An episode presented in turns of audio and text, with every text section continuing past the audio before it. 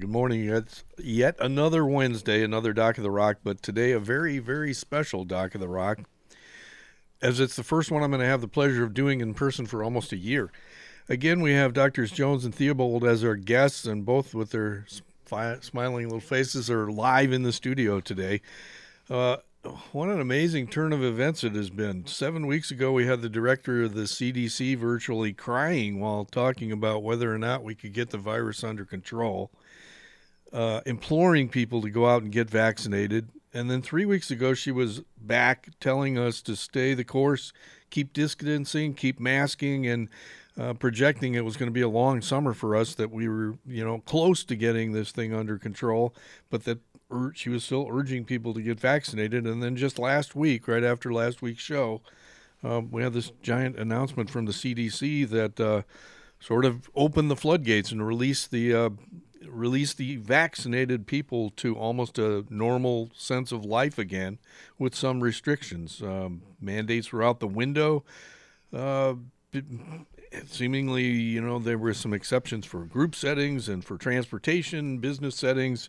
But we can see our families, we can hug our friends, we can go into a store maskless, we can go to a restaurant, for those of us who are vaccinated. The question remains, what should the protocols be for those who don't have a vaccination? So the feeling for a lot of us was normal was back. Some of us over a year were rejoicing, and some of us after a year hunkering down are pretty skeptical and wary of coming back too soon. How do we as a family navigate what's happening? How do we as an individual navigate what's happening? What do you do as a business? What do you do as a group? What do we do as a community to try and get back to normal, other than just throw the gates open and go back to normal? Those are some of the things we're going to be talking about this morning. The good doctors are here again to answer your questions. If you have questions, call us up, 486-3181, or shoot me an email at lowdown@kmxt.org, and we'd be glad to take your questions on the air. Today, again, Dr. Shana Theobald from the Kodiak Ambulatory Care Clinic and Dr. Evan Jones from KANA are here. Good morning. Good morning. It's nice to be back in person. Isn't it great? I mean, isn't getting there just such a wonderful? It's so nice to see faces. It's just great. Yeah, we won't take it for granted again after this. Yeah. So, what's your take on it? Did it come to you as a shock last week when the protocols were seemingly just relaxed for? It didn't seem like it was going in that direction 3 weeks ago.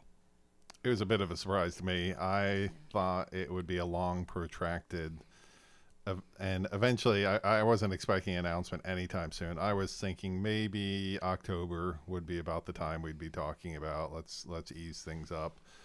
The debate about whether it's too early or not early enough. It's tough. It's tough to put a time on when this transition should take place. And whatever people think, I feel like still be responsible. If you got cold-like symptoms, go ahead and throw a mask on. It's socially acceptable to wear a mask now. It was weird before. We can become a little bit more like the Japanese, who whenever they get a viral illness, they throw a mask on and they wear that through their viral illness. At A&MC, they're questioning whether, in the medical clinics, whether we'll ever take off masks. It's a tough one for me, but I do think, because I think they're citing the amount of RSV and flus going down over the past year, how far it went down for kids. And I agree with that, but unless we're doing it everywhere, I don't know how effective it is just wearing it in clinic. But I will say, no matter what, if you got a respiratory illness, whether it's COVID or not, it's not a bad practice to throw a mask on just to protect the people around you. Does it filter out every virus? We've had this discussion before. No, it doesn't, but it does help cut down on transmission and keeps you from rubbing your face so much and passing it on to others. But even to this day, you think about it, the people who don't like wearing masks are often the people who don't want to take a vaccination either. I'm just asking those folks out there, if you have respiratory issues, wear a mask or just don't go out, because we don't know if you are carrying COVID or not. And we've seen this experience. We were talking about the experience of Ketchikan earlier, that it's been running through that town pretty rampant again right now. And it's a town about the size of Kodiak, and it's been exploding there. Yeah, and their vaccination rate is similar to ours. They have 60% of their residents vaccinated. We have 63%. So the percentage that we're at with our vaccines doesn't necessarily mean that COVID can't come back through here. And basically, you know, using the analogy of the forest fire, burn up the rest of the kindling that's out there. But the CDC made those recommendations based on all the data that has been coming in over the last few weeks. You know, we're getting real-world vaccination showing efficacy of greater than 90%, and people who are vaccinated are much less likely to spread the virus on to others. So there's a good reason why they're saying if you're vaccinated, you can now kind of feel free to go out in public. The tricky part with it is that if everybody's out in public without a mask, you don't necessarily know if they've been vaccinated or not, and there is still some risk for the people who either maybe are higher risk or have children who can't get the vaccine or family members with more comorbidities still. So we do ask the community to really kind of honor that. It's basically based on the honor system at this point to get your vaccine or wear a mask if you're in public. The 63% is percentage of the people of the total population, or a percentage of the people who are eligible to get the vaccine? Who are eligible to get the vaccine, yeah, and that's at least one dose, so that's not full. But we're closer to around, I think, 48 to 50% for fully vaccinated. So we've got 10,000 people in town eligible to get a vaccine, for instance. That's pretty easy math. You're saying, you know, 6,000 of us are vaccinated, and this applies to you, the CDC rules, but there's 3,700 people who the rules don't apply to. So that's a significant portion of the population to say there's different rules for you. I can't but think that this is an incentive thing, you know, of here's the benefits you get from getting a vaccine. If you don't, you know, if you're not vaccinated and you choose to take the benefits anyway, you're putting yourself at risk. Yeah, Dr. Fauci addressed that. It is really a science-based, the reasons why they changed, they updated it, is based on the science, but it does also kind of serve as a incentive to get vaccinated. And the other thing about Ketchikan and the Seychelles, if you're, you know, following kind of some of the global news about COVID, people who are getting sick and hospitalized in these in the areas are basically those who have not been vaccinated. So 80 to 90% of the hospitalizations are unvaccinated. So the other kind of public health message is we really care about everybody in this community, and getting yourself protected, getting your family protected, that's the most important thing. And until you've had the vaccine or have some type of immunity, you are still at risk for getting the virus, which is much, you know, has a lot of obviously bad side effects and downstream effects that we've talked about on the show many times. Well, personally, I hate to even say this, but Ketchikan is an excellent opportunity for us to observe the results of vaccination rather than the number was fairly astounding in that news story that 90 to 95% of the cases in Ketchikan now are from unvaccinated people. So I would be really curious to find out what's happened to the 5% who are vaccinated as to the severity of their illness and whether they were hospitalized and whether there was something inherent in them that made them contract the disease, you know, because there still are some people who are vaccinated are being recommended to not open themselves up right away, right? I mean, it's if you're taking medication for something that can compromise your immune system, exactly. I don't know how many other exceptions there are, but I know that there are a significant amount of people who are pretty wary of this, you know? We've been through this for a year now, and it just seems like opening things up right away you're going to run into people who aren't going to think that maybe that's not the best thing to do. Yeah, it's a tough one. I've heard from several people. They're like, man, we've been staying on top of this for so long, and now we're going to have people who just don't care going through the grocery store spreading the illness. Tough part.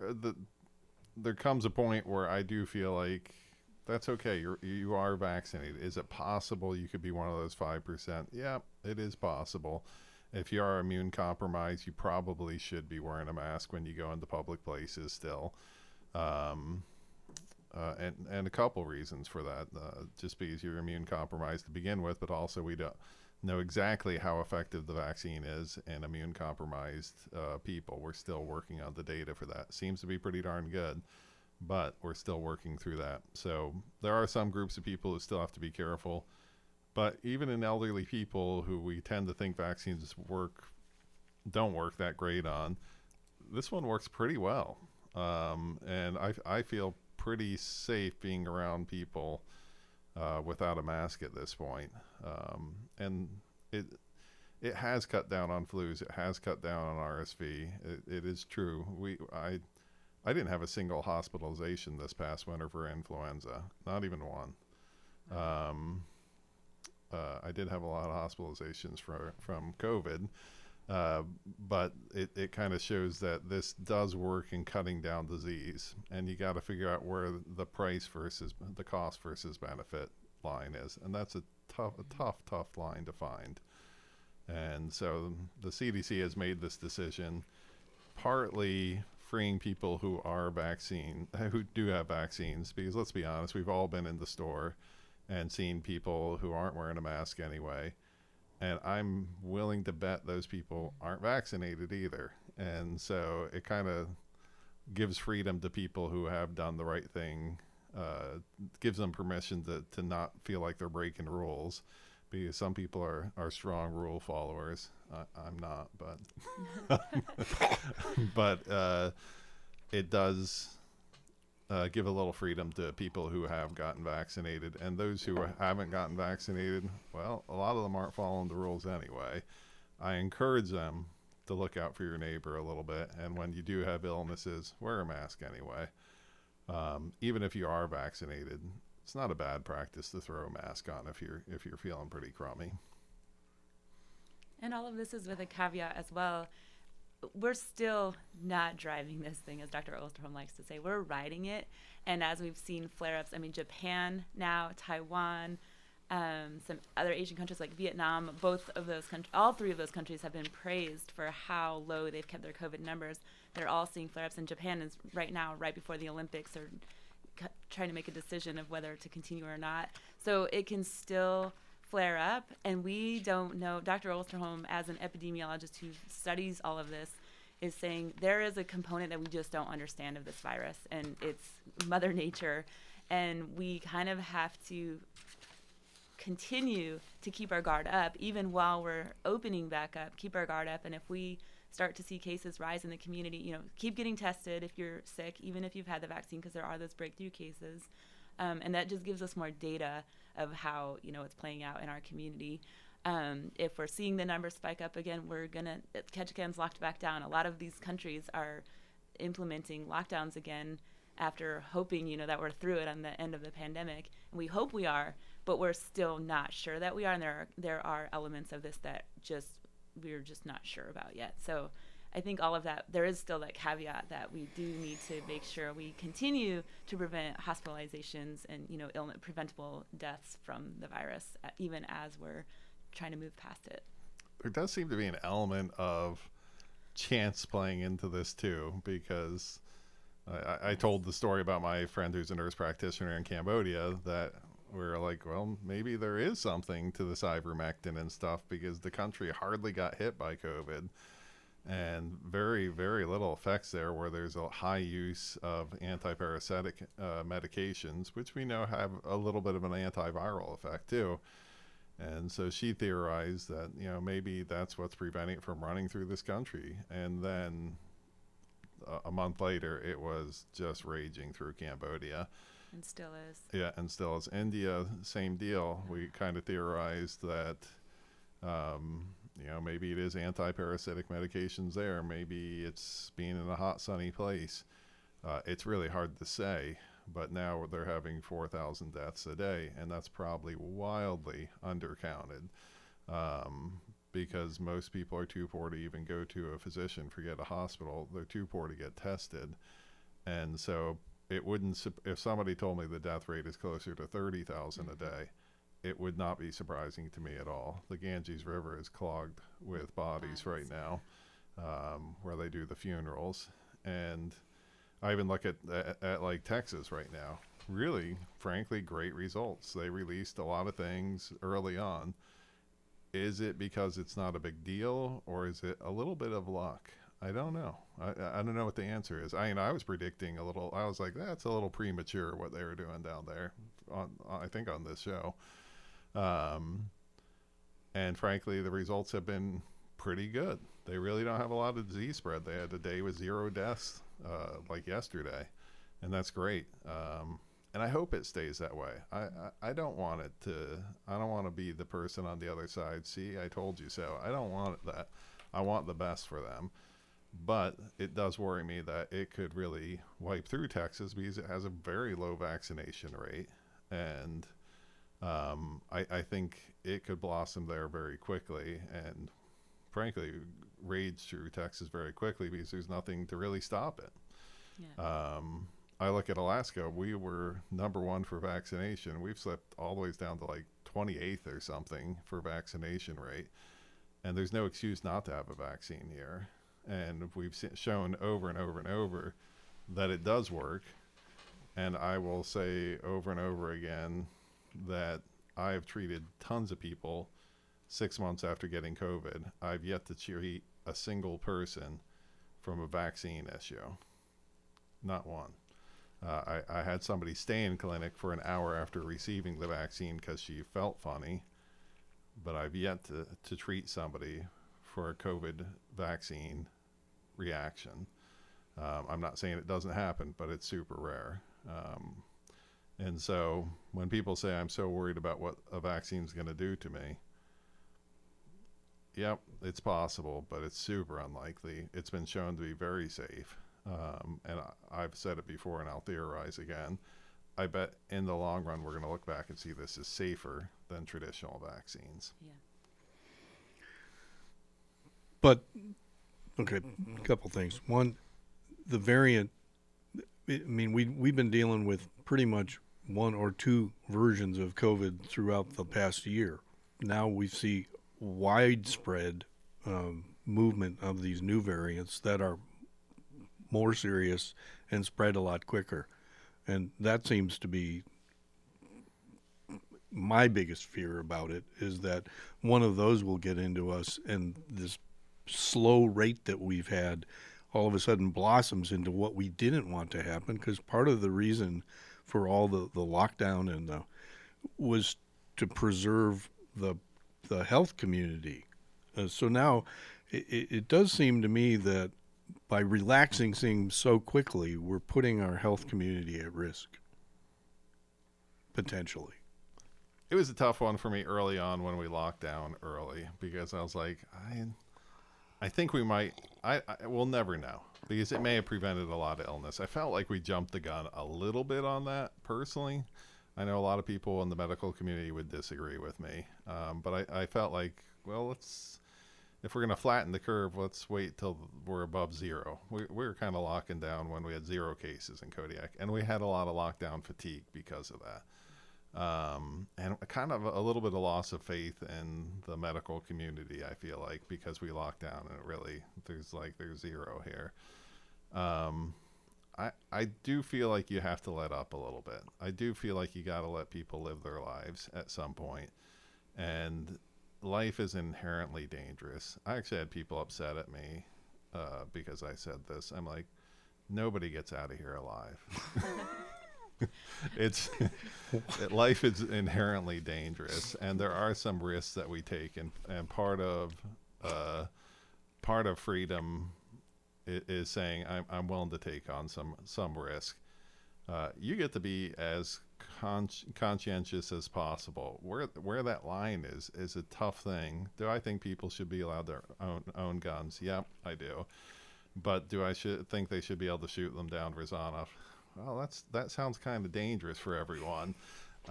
So where is the right to bear arms line? Where do we say, okay, that's going too far? And the same thing is true in the medical community. How much freedom do we give people to put before they're putting other people into too much danger? When we've relaxed these mask mandates, we are putting people in danger. There's no doubt. There's a chance that COVID could rip through this community in a matter of days before we even have a chance to react to it. But it's an inherent risk that we have to decide we're willing to take. Some people aren't excited about that risk, and I get it. Some people want the freedom, and I totally get that too. It's a hard line to find. I attended the last Echo for medical providers for COVID-19 last night, which is kind of exciting. There's a lot to celebrate right now. We've gotten vaccines out very quickly. You know, we've gotten the majority of a percentage of our state vaccinated, although we still have a long way to go to get everybody vaccinated. And the vaccine, so that all the data that's come in show very clearly. There was a presenter last night from one of the scientific institutions. I kind of jumped on late, I don't know exactly where, but he was excellent. And he said, people who got their community vaccinated before B117 and some of these other variants kind of flared up had a significantly decreased burden of disease compared to communities where B117 was already kind of raging through. So the UK versus Alaska, for example. So that made a huge difference. And all the data that's come in so far is showing really good efficacy, especially of the Moderna and the Pfizer vaccines, towards all of the variant, you know, the big kind of variants of concern that we're seeing right now, the B117, B1617, B1617.2, those are both out of India. Anyway, all of the variants so far show that we're protected when we're vaccinated. So part of the decision to go ahead and open up and, you know, get our healthcare workers protected is based on the science and the data that we have seen so far. Could that change? Yes. Could we start seeing, you know, a variant that's resistant and starts kind of infecting or causing illness or more contagiousness in a population that's already been vaccinated? Yes. And I think at that point, that's when we need to say, okay, we're seeing something different here. We need to kind of change our plan and kind of stay on our toes and react accordingly. But at this point, I do feel that, you know, reading all the data about the vaccines, knowing that I have been protected with that and the infection once, I feel safe being out in the community and interacting with people, also with a word of caution. I think, you know, not a complete like free-for-all, let's go back to completely normal, but also knowing that I trust the science and I'm pretty sure that I am protected, and we'll see how that plays out. Yeah. Hopefully. Well, so at 63% of the population, we're fairly comfortable then that we have the resources available if something came through to where we still would be able to manage it. Exactly. And that's one of the other big kind of decision-making criteria is one of the big things is we don't want to overwhelm our healthcare system. We want to prevent as many unnecessary deaths and illnesses as possible. But exactly where do we draw that line, you know, in that gray kind of zone? But as far, I think that's one of our main goals as a community is just keeping our community safe, our healthcare workers safe, and not overrunning our hospital system. And I think we're in a really good position right now with that. And the more people that get vaccinated, the more of you that convince your family and friends to get vaccinated, the better off we're going to be in the long run, even as these variants play out. But we're doing it at a time when we haven't really had the time to vaccinate the new group, right? I mean, it just opened up 2 weeks ago for the 12-year-olds and up. And have we seen a significant increase in the amount of people who have come in and got shots in the last 2 weeks? I have vaccinated a lot of 12 to 15-year-olds, and I'm so proud of every single one of them. Every time we vaccinate them, it just makes me so proud. And also Dr. Zink posted on her Facebook, I don't know if anyone got to watch this, but the teens in, I think it was Fairbanks, or high school students in Fairbanks, gave a presentation on the vaccine, the science behind it, why it's safe for youth. And it was so well done. And a lot of parents were commenting like, I was afraid to have my child vaccinated, But now I feel fully confident, and they're going to get vaccinated. So I think the more information, education that we get out, and even teens to their peers, families to each other, the sooner we'll really reach that. Herd immunity is a hard term, but basically the protective immunity that where we have so many dead ends for the virus that it just can't continue to spread to the next person and the next person. And I heard a story on NPR yesterday about them doing trials on 3-year-olds and 4-year-olds. Yes. So it sounds like maybe in the early fall we're going to be ready to vaccinate that whole group. Phase 2 and 3 trials are in development. So where does that leave us now? I mean, you in your profession are one of those excluded groups, let's say, like planes and buses, where I imagine your safety level is a little bit higher than everybody else's. So how has it changed the way you're operating right now? We continue to wear a mask in the clinic for all patients. We ask patients to wear a mask. Probably not supposed to say this, but some of our older people who struggle to breathe, who I know are vaccinated, I tell them, once we're in a room, I tell them, you can take your mask off. It's okay. I'm sure that's against clinic policy, but... nobody's listening. Nobody listens.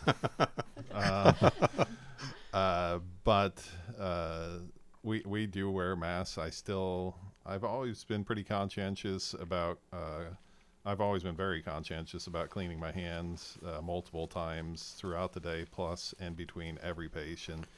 I clean my stethoscope. So some things just haven't changed, but some things were frankly in place before this even came along that we really tried not to be a source of infection in clinics. Probably the major difference is we're just wearing masks all the time. Yeah, same. We do the same thing. If people are vaccinated in a room, they don't have to wear their mask unless they want to continue. But yeah, we are continuing to wear masks in general in the clinic just because we don't know who's been vaccinated or not yet, and we don't want to, have any random chance that we would be the place of spread. Okay. Let's try and, well, first, let's just go to a basic. What is...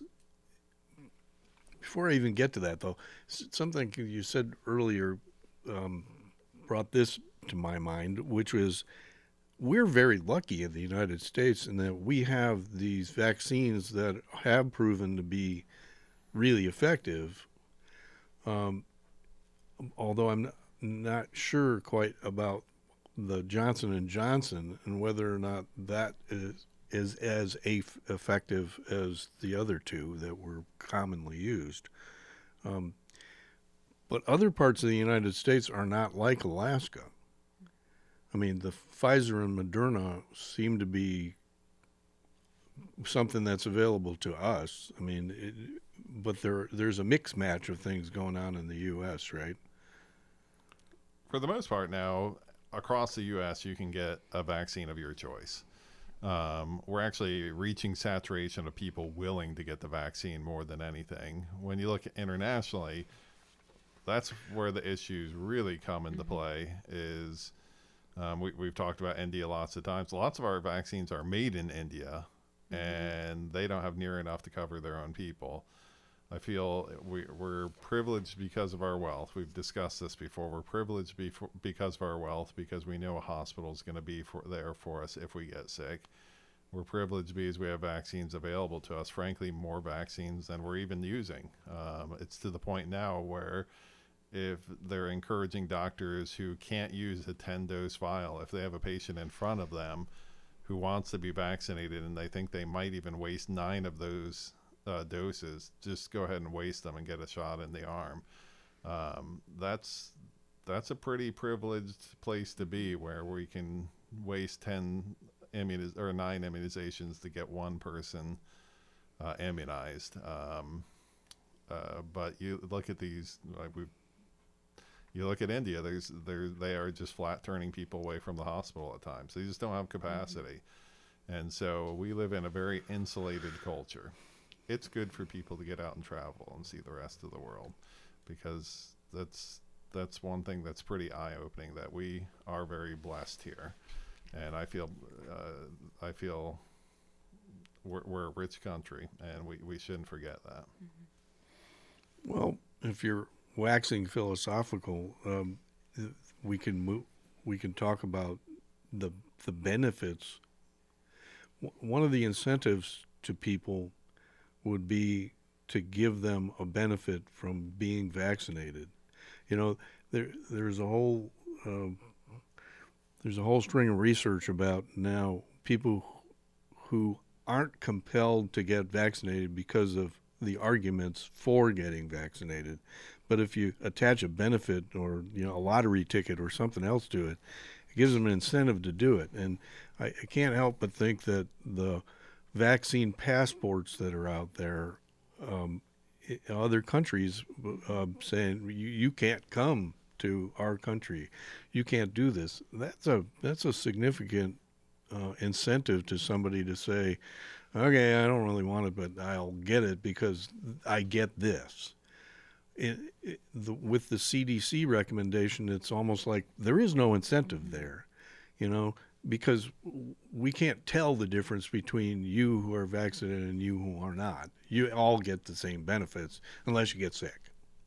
Yeah, and Ohio has started a lottery where you get entered into a lottery for $1 million as a weekly prize for $1 million if you get vaccinated, to encourage people in Ohio to get vaccinated. A lot of people have said the stimulus checks should be tied to vaccination. Mm-hmm. If you are vaccinated, you get a stimulus check. If you're not, you're part of the problem. You're part of the reason this economy is not opening, and you don't get a stimulus check. We're to the point now where there's no reason not to get a vaccination anywhere in the U.S. besides I don't want it. And that's mm-hmm. fine. That's a right that you have. But it does cost. There's an economic cost to that, to not being vaccinated. And in the long run, there could be enormous economic implications to not getting a large enough percentage of the population vaccinated, because it reaches a point where we're going to be dealing with this for the next 10 years rather than being done with it. It's a huge economic burden on our economy, on the U.S. economy, to treat this as a joke. I told you last week I kind of delved into the conspiracy websites just to see what was being said. Most of them hadn't been updated since 2020. I think pretty much all the ideas are being squashed. And if you do even a minimal amount of research on the things that they're posting, you find that it's all fictitious, that it's made up. There's even one that just came out this past week that the COVID vaccine actually makes typical coronavirus and typical rhinovirus extremely deadly. Complete fiction, but it's put out there, and it gets this one they were just pointing out as an example. It's been reposted 2,000 times, and people are so willing to repost misinformation. And in this information, there's not a sense of responsibility. Is this a real thing? And my wife used to say, if you look at this, you look this up, you can see easily that it's false. This was before COVID. And the person said, well, I think it's good just to put it out there just to be safe. It's not. It's causing damage to put this misinformation out there. And so those of you out there who are retweeting things or reposting things without looking up the facts, you're being irresponsible and you're spreading misinformation that is damaging. It's not just...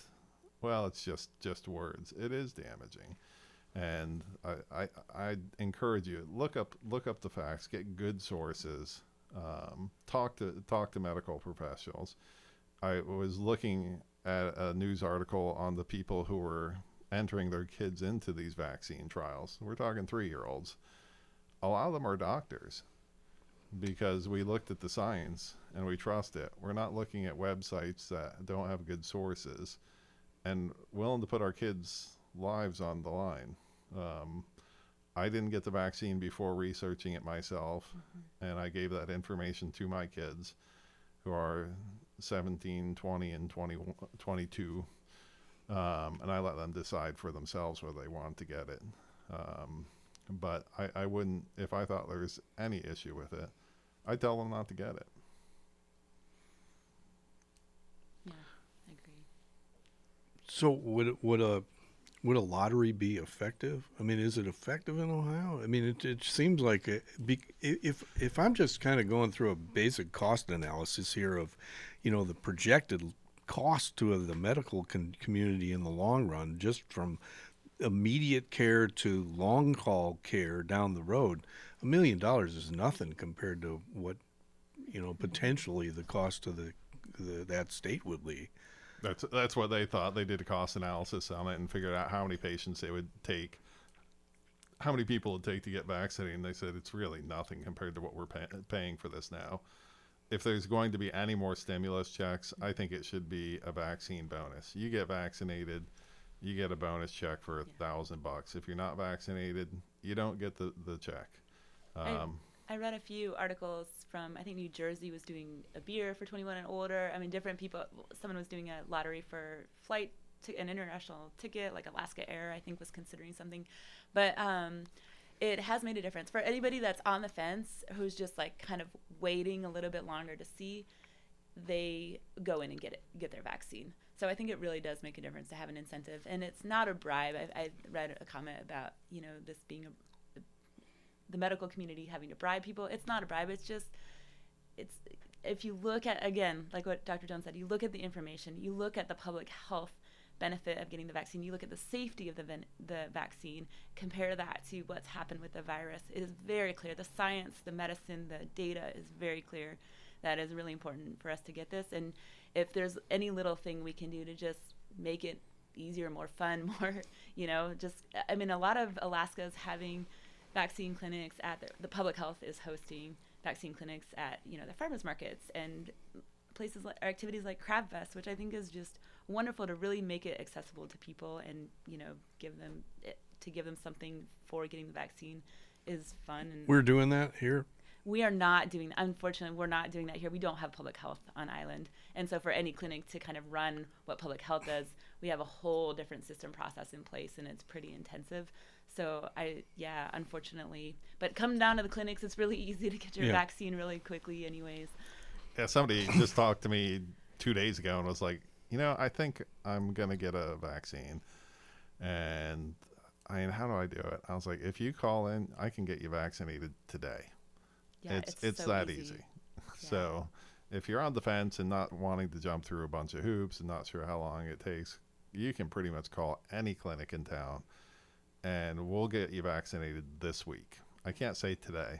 I don't want to put people under that much pressure, but we'll get you vaccinated by Friday. Yeah. But aren't we like lining up? I mean, since we're open for tourism and the promise is come to Alaska, the wide open spaces, and get your shot too. I mean, are you anticipating a surge of people coming here to get vaccines from out of town? I don't know. I kind of wonder if, I think if it were a month ago, we would have had a lot more interest, because maybe it was 2 months ago when people were having a tough time finding it in the lower 48. Even my kids, we discussed this once when they're getting their second vaccine. We had a hard time finding it in Fairbanks for them. And so I flew them down for their second immunization. And so they happened to be here when it was available to them for the first one. And so I actually flew them down for the second one. And I think availability, maybe I'm super naive about the lower 48, but I think availability is pretty good everywhere now. Yeah, it's increasing significantly.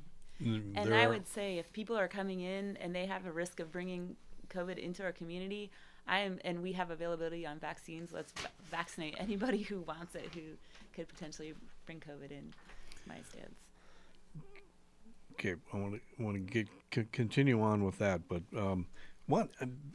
it's almost like I'm going to wait and see how big the prize will be before I get my shot. You know, I mean, there is no movement in Alaska to have a lottery to get somebody to take a vaccine. So now the incentives are, you know, you don't get sick, you don't get people in your community sick, and you get you get to go to a country maybe that is going to require a proof of vaccine to you. There is a rumor floating around now, this from somebody in town, is saying that there's rumors that insurance companies now will deny you coverage if you're unvaccinated and you come down with COVID. That could be the biggest incentive of all. I haven't heard that, but I mean, if I was an insurance company, that would make sense, you know, from a budgetary standpoint. They could take whatever reason that they possibly could come up with to deny you coverage. And it would not surprise me if this was something that was true, but I don't know if you guys have heard that before. I haven't heard it personally. It wouldn't shock me if they did that. They're businesses, and if it costs them a lot of money. When somebody goes into the hospital for COVID, it is not cheap. It costs a lot of money. And so they may say, now we're going to require this. There's a rumor going around town that if you had a TB shot or had TB, it will kill COVID. I haven't heard that one, but what do they mean by a TB shot, like a PPD? No, I think an immunization like overseas. That would be my guess. A BCG. Yeah, BCG. I have not heard that. I would have to look into the science behind that mechanism of action. But I can't see how that is necessarily in play. I had the BCG. I was born overseas, and I got COVID. If you look internationally, almost every country the BCG is required for infants or children. And I mean, look at India. I don't know. I can't see that that's true, but I need to look into it. Okay. Our N of 1 says that's not true. So we've tested one person in this room who had the BCG. It has not come up very good. Matter of fact, I'm willing to bet the other two people in the room didn't get the BCG, and neither one of us has gotten infected. So maybe the BCG causes infections. This is where rumors start right here. Yeah. This is where we quash them. The callers also wanted me to pass along their thanks to you for appearing in person, which I would like to thank you for too. From the basics, though, when are we fully vaccinated? So 2 weeks after the second dose, if it's a 2-series vaccine like the mRNA, Pfizer and Moderna, and 2 weeks after a single dose, so Johnson and Johnson. 2 weeks after the last dose, to make it simple. And is there any information yet about how long the vaccine is expected to last? So far, it is showing durability for we have about a year's worth of information. Very interesting, though, I learned last night on our Echo that the mRNA stimulates T cell activity from our immune system, the mRNA vaccines, Pfizer and Moderna, and the adenovirus, so AstraZeneca and Johnson and Johnson, stimulate B cell immunity. So I think it won't be long before we are kind of mixing and matching and really getting kind of that robust immune system response. And so far it looks to be, the immunity is several months out. There might be a need for a third vaccine, a yearly kind of vaccine. We'll see as that plays out, but I don't think we have the full answer to that question yet. They are looking into it, though. We don't know. And it was funny. Months ago, they said, well, we know it's good for 6 months. And then a few months later, we know it's good for 9 months. And we'll continue to get that information as we go along. You had the discussion last week of somebody who was going in for surgery and didn't have any antibodies to COVID. And I'm guessing probably got the Moderna or Pfizer. And so the question was, are they immune to COVID? I don't know. I mean, I really don't know. The T-cell immunity may be excellent for fighting off the disease. I just don't know what the answer is for how long you remain immune. We don't have that yet. Yeah. Yeah. Well, it's either an addition or a correction, and I think it's actually a correction because I read this wrong. It wasn't for thanking you for appearing in person. It's for appealing to reason. Oh, lovely. All right, so what do we do now? You know, if you've been fully vaccinated and the rules are relaxed, but you know, there's different rules for other people. How do you navigate what you do? You know, how do you decide how to interact with your family members? How do you interact with people who are not vaccinated? How do you open a business and keep rules intact? Or do we just say everything's open, we're going to trust everybody to do what, you know, is best for them? You got to figure out what you're comfortable with. And the truth of the matter is you can't control what other people's actions are all the time. You can't, and you're not going to know who's vaccinated. Just because they're not wearing a mask doesn't mean they're vaccinated. And so you got to figure out what you're comfortable with. What you can control is you. And so if you're vaccinated, you are pretty safe. It's to the point now where they have looked at the data and they said, even if you spent time with an unvaccinated person who you find out has COVID and neither one of you were wearing masks, you're okay. Mm-hmm. Not ideal, but you're okay. You don't need to quarantine, watch your symptoms, but you're okay. And so you can't control everybody going through, and I don't think we should try. I think we can encourage, we can cajole. We're saying we don't want to bribe people. I'm okay with bribing people. That's why I say maybe it's not such a bad idea to tie the stimulus check to being vaccinated. Whatever it takes to encourage people along. But as I've said, the whole shame thing doesn't seem to really work real well. It really puts people in a defensive position. So even if I know somebody's not vaccinated and they're walking into Safeway without a mask on, I'm not going to call them out. It's not going to help. It's not going to help to divide society even further than we already are. It's time to bring people together. Like I keep saying, I'm excited for Crab Fest. Even if it rains every day, I'm excited for Crab Fest, and I'll be down there as much as I can. And so I hope I didn't doom it to raining every day. Yeah. It's a pretty safe bet around here. How's your exercise thing going so far? So it starts June 1st. Good. I'm warming up to it. Continue to encourage people. Million steps over the summer. So June, July, August, if you walk 11,000 steps a day, we'll have 1 million steps by the end of summer. So for me, that's doubling up what I normally walk. One of our callers from last week sent me a screenshot of his daily progress, and he was already averaging 14,000 a day. Wow. Yeah, for some people, it's going to be like, oh, I'd have to cut back to only do 1 million steps. That is not me. And it's interesting. Some people don't realize how much they do. And one of my patients was, I've been showing people on their iPhones, you do have a pedometer. And I showed them where it's at, and we looked at how many they've been doing. And this guy's been doing 12,000 steps a day on average for the past month. He's like, I had no idea I was doing that much. I'm just walking around fixing things. And some of you may be getting more than you think you're getting. Unfortunately for me, that's not the case. I'm gonna have to trend upwards a lot.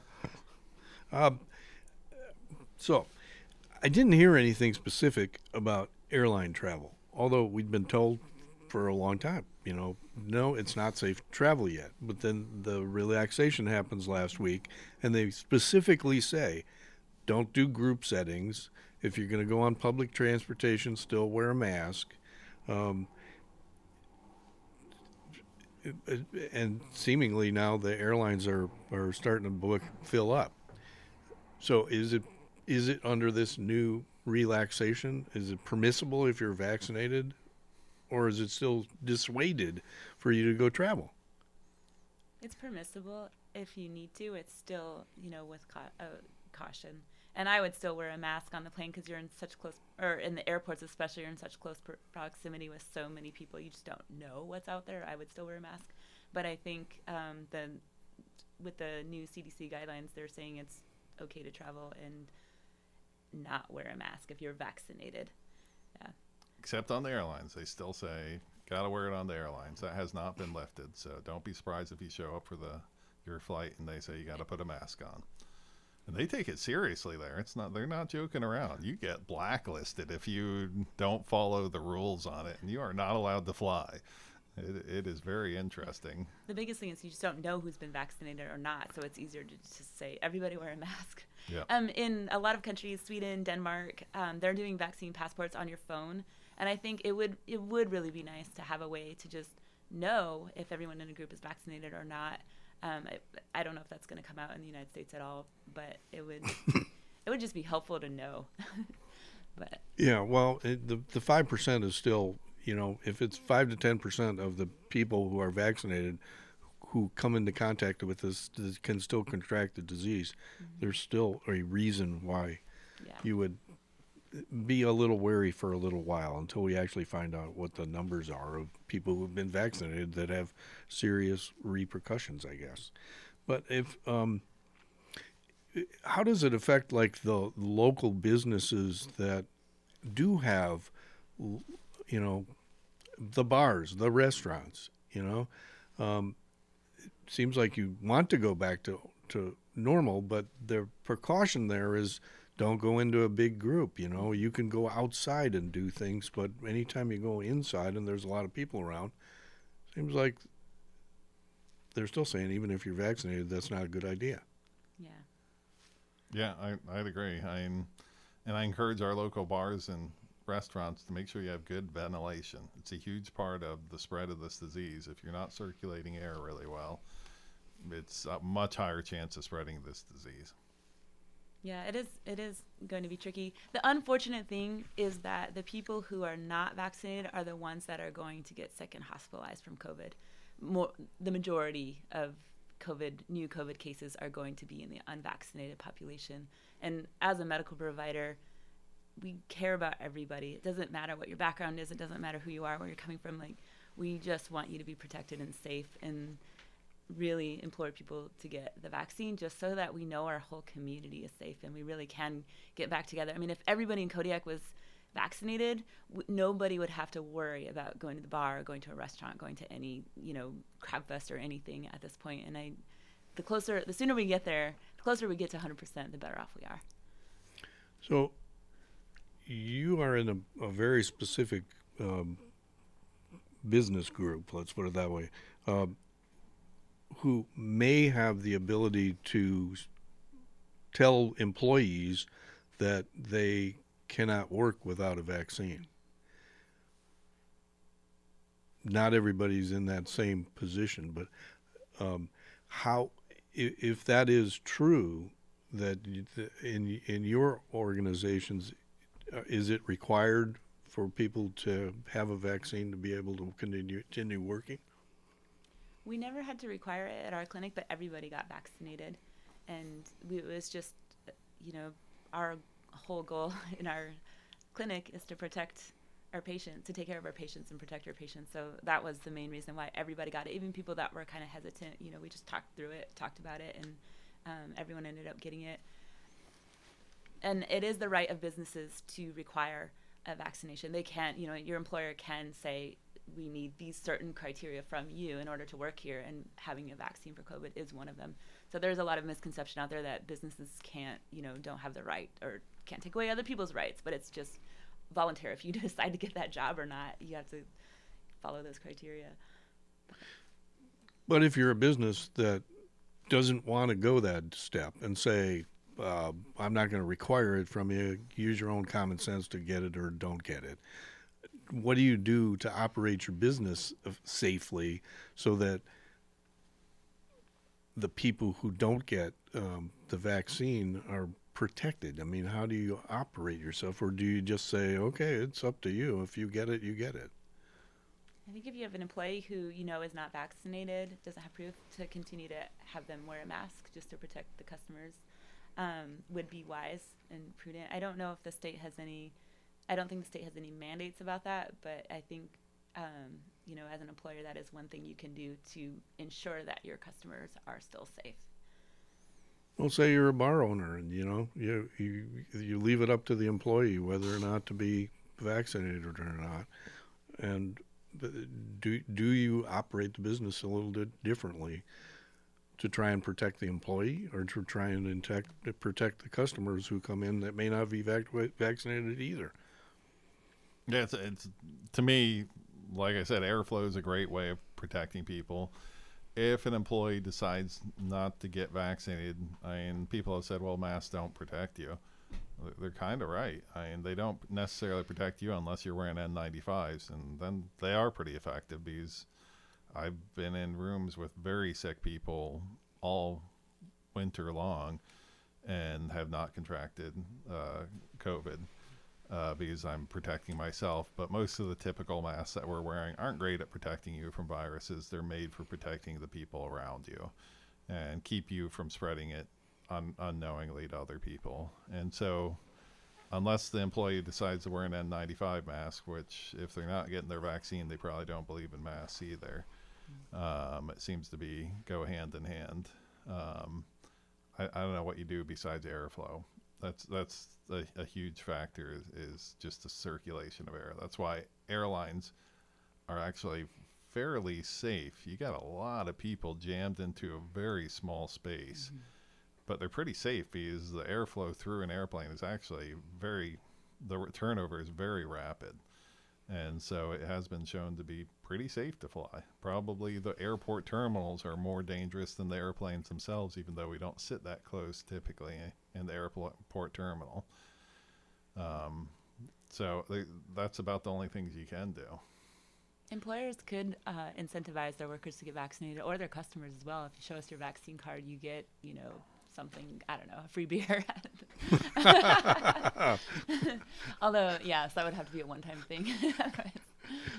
At the health food store, yeah. I mean, there is more. I think there is a lot of fun things we can do. There's a lot of really, really creative ideas that people are doing to kind of incentivize our community to get vaccinated. And I think, yeah, it can work. Every little bit can help. So you're a small shop, let's say, and you don't have great airflow. I mean, how do you conduct your business? Do you say, I'm not going to require anybody to have masks anymore. Come on in, and we can have 25 people in a small space? I would continue to ask people to wear a mask if, they're not vaccinated, or just have that blanket policy until we're really, we're not out of the woods yet, as we have seen in Ketchikan and seeing globally. So until we really are, if I was a business owner, I would still ask people to wear a mask. And if they showed me their vaccine card, an official card, then, and they were the only one in the store, maybe, relax it, but kind of do it. It's hard to do it on a case-by-case basis when you're a business. But I think, approaching it using the science could kind of make a hybrid depending on what your business is like. It's a tough one because I work with the Kodiak Baptist Mission. They've been very conscientious about their kids programs because you can't immunize the young kids, and that's a large portion of the population they take care of. And so they are asking their employees to get immunized or to wear a mask, and it's pretty unpopular at times to the point where people have left. But I think it's a way of being responsible, of just saying we've taken on the responsibility of taking care of people's kids, and part of that responsibility is making sure they're in a safe environment. And so they have required that either get immunized or you're going to wear a mask when you're around the kids, and not always popular. So summer is looking like it's going back to sort of normal. Yeah, and we are still trying to keep kids in kind of the same group of kids together throughout the day, so that they run in a herd, basically, their various own herds. We're not requiring the kids to wear masks, but we are asking our employees to get vaccinated. And I'm part of the board, so when I say we, and they are requiring that if you're not getting immunized, wear a mask. It's just one of those things that we've got to protect those who we can't give immunizations to. Especially the kids, and especially with B117 affecting kids more than the wild type. So I think, that makes sense, especially if you're working with children. We have not gotten a verification that that's in our community yet, right? Correct. We do not know. There's very few cases in the state of Alaska. I don't know that. Have we tested any individual ones? Have we tried to tease out whether we have variants in Kodiak? Apparently, the last information I got was from a couple weeks ago. We do occasionally send out samples, and I don't know how they're selected. I don't know if they go to the, I think if they go to the state lab, which we haven't, we've been sending everything to Quest in Seattle, then they get sent to Fairbanks, but it's a university lab and not clinical labs, so the data is not published as clinical data for us to use, you know, to make clinical decisions with. So the no, we don't know yet. I wish we had more information from our communities. That would be helpful. But the big thing is, you know, coming back to it, even we were talking about like the India variants. There's more than one there now, and the double variant in India. The immunization is still good against those. Yes. But we talked about a little bit last week that the South African variant, the experience on the ground was it seemed to infect people who had wild type COVID just as well as the people who had never had it. And so just saying, oh, I had COVID, so I'm immune, might not be that great. And so even if you've had COVID, really think about getting the immunization. I thought you'd have a pretty wild, frankly, reaction to the vaccine if you'd already had COVID. I thought you'd be a really strong reaction. Apparently, that's not really the case. It seems like you're like everybody else, where you get a sore arm and maybe you feel lousy the day after. But I haven't heard of any really strong reactions personally to the immunization, even among people who had COVID already. I agree. Yeah. So it sounds like you've actually done a little bit more reading about mixing and matching. So that question has come up again from somebody who, you know, is in an older population that says, you know, if it's available to me, why can't I take a Johnson and Johnson shot? Yeah, so I wouldn't mix. It wouldn't be helpful to mix a Moderna and a Pfizer to me. They're virtually identical. Mixing a Johnson and Johnson with a Moderna might be helpful, and just what you're talking about, that one seems to trigger T cells and one seems to trigger antibodies. Who knows? You know, maybe getting 3 shots will be the future, where you get a couple mRNA and then a traditional adenovirus vaccine that Johnson and Johnson is, and that might give you a great immunization. But frankly, what we got right now is pretty great. Even if you just do the Moderna or the Pfizer, it's really good. And so much better than I would have anticipated. Yeah. When we were first starting to talk about vaccines, in my mind, 65 to 70% would be awesome. Yeah. And we're close, we're into the 90%. So it's a really good vaccine. Well, let's say, you know, you're going to Europe or you're going to India, you know, and you've got the 2, or you have your 2 Pfizer shots. Would it be and you know, if you're super cautious about it, would there be any prohibition against you going saying, give me more, I want more? I mean, are you going to get a adverse reaction to having more than the dose that's recommended? That science is still being investigated. I don't think we have a good answer to it yet. You know, more is not always better, but it really depends on, I mean, we'll have to kind of see what happens after that 3rd vaccine, how much of a booster. There is a new study that came out. AstraZeneca is doing a 3rd shot, and they say the boost effect after that is really significant, and that is yet to be published, but kind of in the works right now. So once we have the data, I think having really the data to make the recommendation is important. We could theorize, but we don't necessarily know. Also, real quick, we actually got the information. There is a 10% reinfection rate after, at least 10% after having COVID. So people who have had the COVID virus have a 10% or more chance of getting a reinfection with COVID. And that is people who get sick with COVID the 2nd time. So it might be 10 to 20%, and a lot of people get it again and are just asymptomatic or mildly symptomatic. That was interesting to me. So the vaccines are actually more effective than having the COVID infection once. Yeah. Right. So even if you've had COVID virus before, go ahead and get your vaccine again. You'll just be more like better boosted. Well, it's interesting to me that the last week you said that the dose for the 12-year-olds is the same dose as for an adult.